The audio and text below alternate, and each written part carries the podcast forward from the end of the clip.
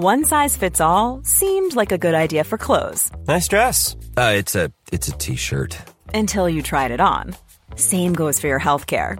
That's why UnitedHealthcare offers a variety of flexible, budget-friendly coverage for medical, vision, dental, and more. So whether you're between jobs, coming off a parent's plan, or even missed open enrollment, you can find the plan that fits you best. Find out more about UnitedHealthcare coverage at UH1.com. That's UH1.com.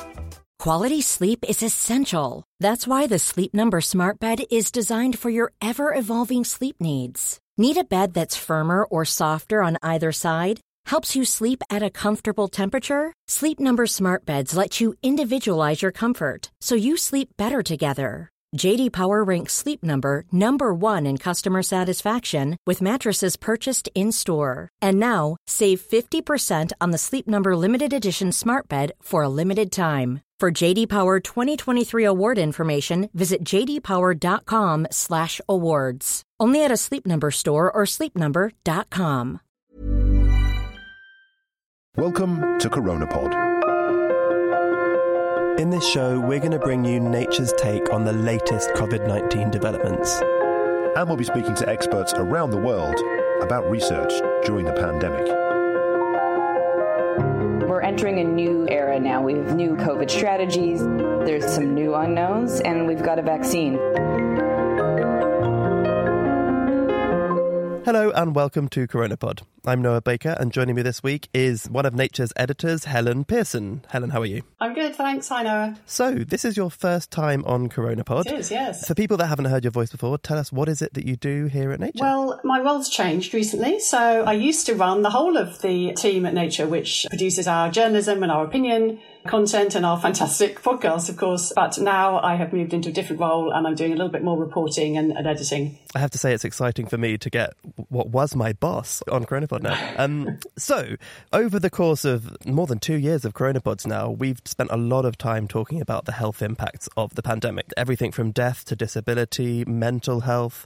But one huge impact of the pandemic that we really haven't touched on yet is the impact on education. And that's what you have written a feature about recently. Tell us, how big is this impact? It's really monumentally large, as became clear as I looked into this. So according to efforts from various UN agencies, about 1.6 billion students around the world have been affected by school closures, which is pretty much all of the school children, basically. And really the data is just coming in on the full consequences of those closures. But what we can measure is kind of how long schools were closed, and it works out at about an average of 4.5 months across all countries. But of course, there's enormous variation. Some countries had their schools closed for over a year. Some countries, it's been a month. And amazingly, some countries, the schools are still not completely open. And aside from just the scale of this impact, I think it's hard to overstate just how important education is, sort of economically, culturally. There are huge potential fallouts. That's right. And I mean, I would never minimise just the awful impacts, you know, that the pandemic's had on people's health and so many deaths. But I mean, some people say that this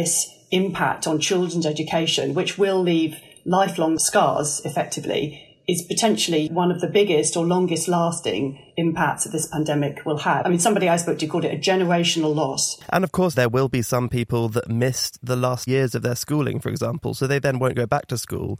That's something that will never be caught back up again. And of course, the impacts really vary. At the beginning of the pandemic, when schools were closing, there were these predictions that the children who were the most disadvantaged or in the poorest households were going to be the ones who felt the consequences the most. And now the data is kind of showing that to be unfortunately true. So in rich countries, we're seeing that the educational inequalities between the better off children and the worse off children is kind of widening. And then children in the poorest countries of the world are really suffering the most. Often that's where the longest closures have been. And that's where some children who leave school will end up getting married younger or going into the workforce younger and never going back to school at all. And what you've done in this feature is you've tried to look at the data that exists, the research that exists about how some of these kind of massive impacts might be tackled, how we can try to sort of claw back some of what has been lost over the last 2 years.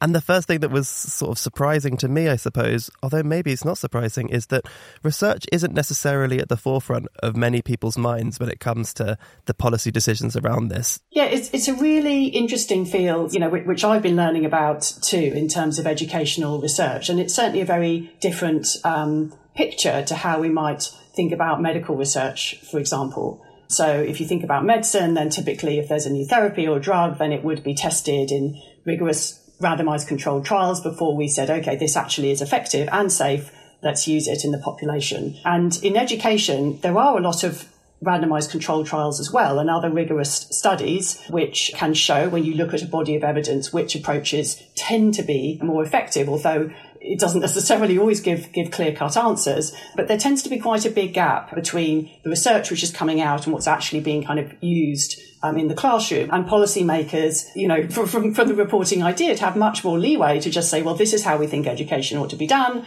and that's that, rather than perhaps looking at what the most effective ways to teach children are. Yeah, I was really interested in the kind of comparison with medical research, because in many ways there are a lot of parallels here, right? So in education and in clinical research, you can do randomized control trials to assess the impact of a therapy or a teaching approach and so on. But also within that kind of broader scheme, there are practitioners, so clinicians, and there are teachers who are able to use their own experience of what might work and try to, you know, in clinical terms, you might talk about prescribing drugs off-label, for example. In education, you might talk about using techniques that teachers have seen to work in their own experience. The difficulty is that in teaching, it seems considerably harder to quantify the results than it is in medicine. In medicine, someone's ill, they get better. In teaching, how do you quantify if your teaching approach is working? It is very hard. It's a much more complex environment in which to do an experiment, because each child is different, each classroom is different, you know, teachers and schools and what's happening in one country is different to what's happening in another. So I think the challenge in education research, a lot of people have said this to me, is that even if you do a really rigorous study, and these studies are done and they're very, very good, and you get an approach which looks to be effective, it shows that it worked in that particular setting, and it can be very difficult to draw back and say, well, okay, now we definitely know that that will work in another setting, compared to medicine, say, where, you know, most human bodies are kind of similar. There are big caveats around that, of course, because different populations are different, but in general it's a little bit easier to translate those results. And just to go back to your point about teachers and experience, so teachers' experience is absolutely, you know, fundamentally important, and it's really critical, I think, not to suggest that teachers don't know what they're doing. They really know what they're doing,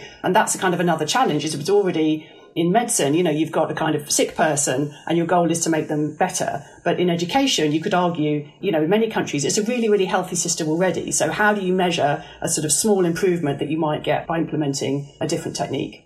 So you've gone away and you've tried to look into some of the research that's been done here, of which there is a lot, as you've mentioned. Tell me, where do you go as a reporter to find that out? You know, who have you been talking to? Well, there's a vast array of fantastic educational researchers. And interestingly, over the last kind of maybe 20 to 30 years or so, there's also been a sort of big push to bring together all of the research that's been done into kind of banks of randomized control trials and systematic reviews, which is the way that you look at a whole body of evidence to really try and, you know, draw out whether an approach is working. And there's one organisation in the UK called the Education Endowment Foundation, which I've become very interested in, which has become a leader in the field of trying to synthesise research in this way, and has the most fantastic resource, which a huge number of schools actually in England already use, which sort of gives best buys for education. So if you're a head teacher and you've got a little bit of money to spend, then how can you invest that in order to get kind of the most learning, the most bang for your buck? It's a fantastic kind of easy to use resource that you can look through and kind of see, well, do I get more for investing in school uniform? The answer to that, by the way, is no. Or do I get more, you know, learning for my money if I invest in really good techniques to improve reading comprehension or effective feedback to students, which the answer to that is yes, that those seem to be a couple of the more effective techniques. I think that really speaks to just how varied the options are here. You know, there's a really brilliant graphic in your feature. I'd really encourage people to go and look at it, which sort of tries to weigh up some of these different approaches. And they really range from school uniforms to smaller class sizes through to different types of feedback. I mean, the number of kind of treatment options are huge. If you were to pick top two, if you were the education minister in this country, where does research suggest head teachers should be investing their money? Well, you know, I'm not going to give you a definitive answer to that.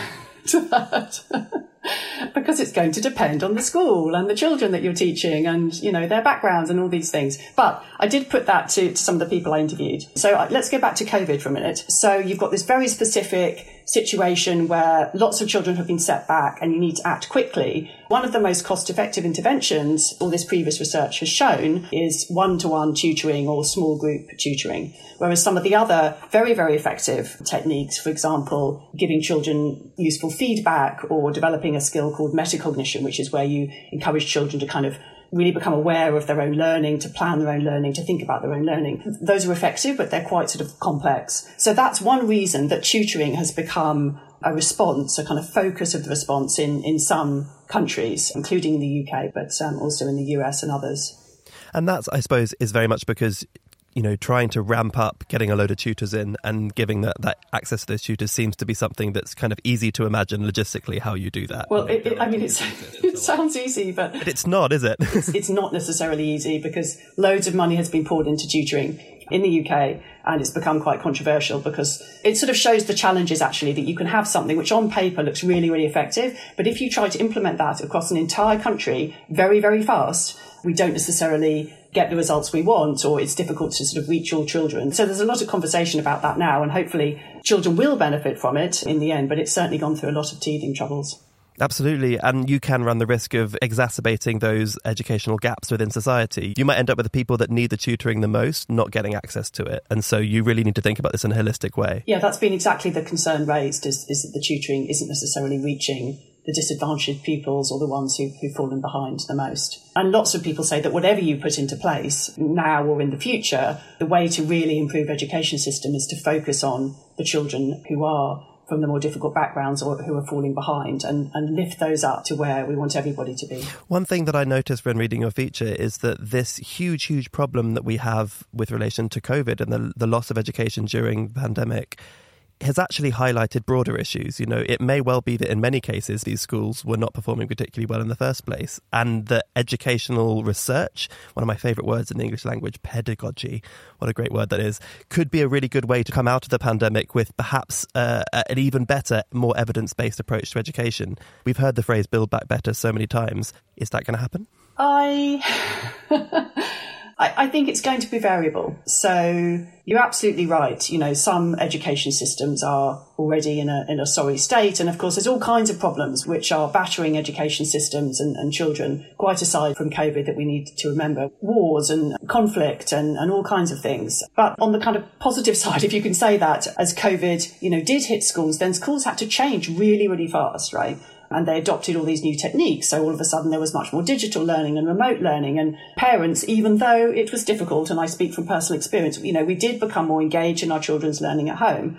And teachers became more involved in the kind of social and emotional lives of their pupils. And some of those changes were probably very positive.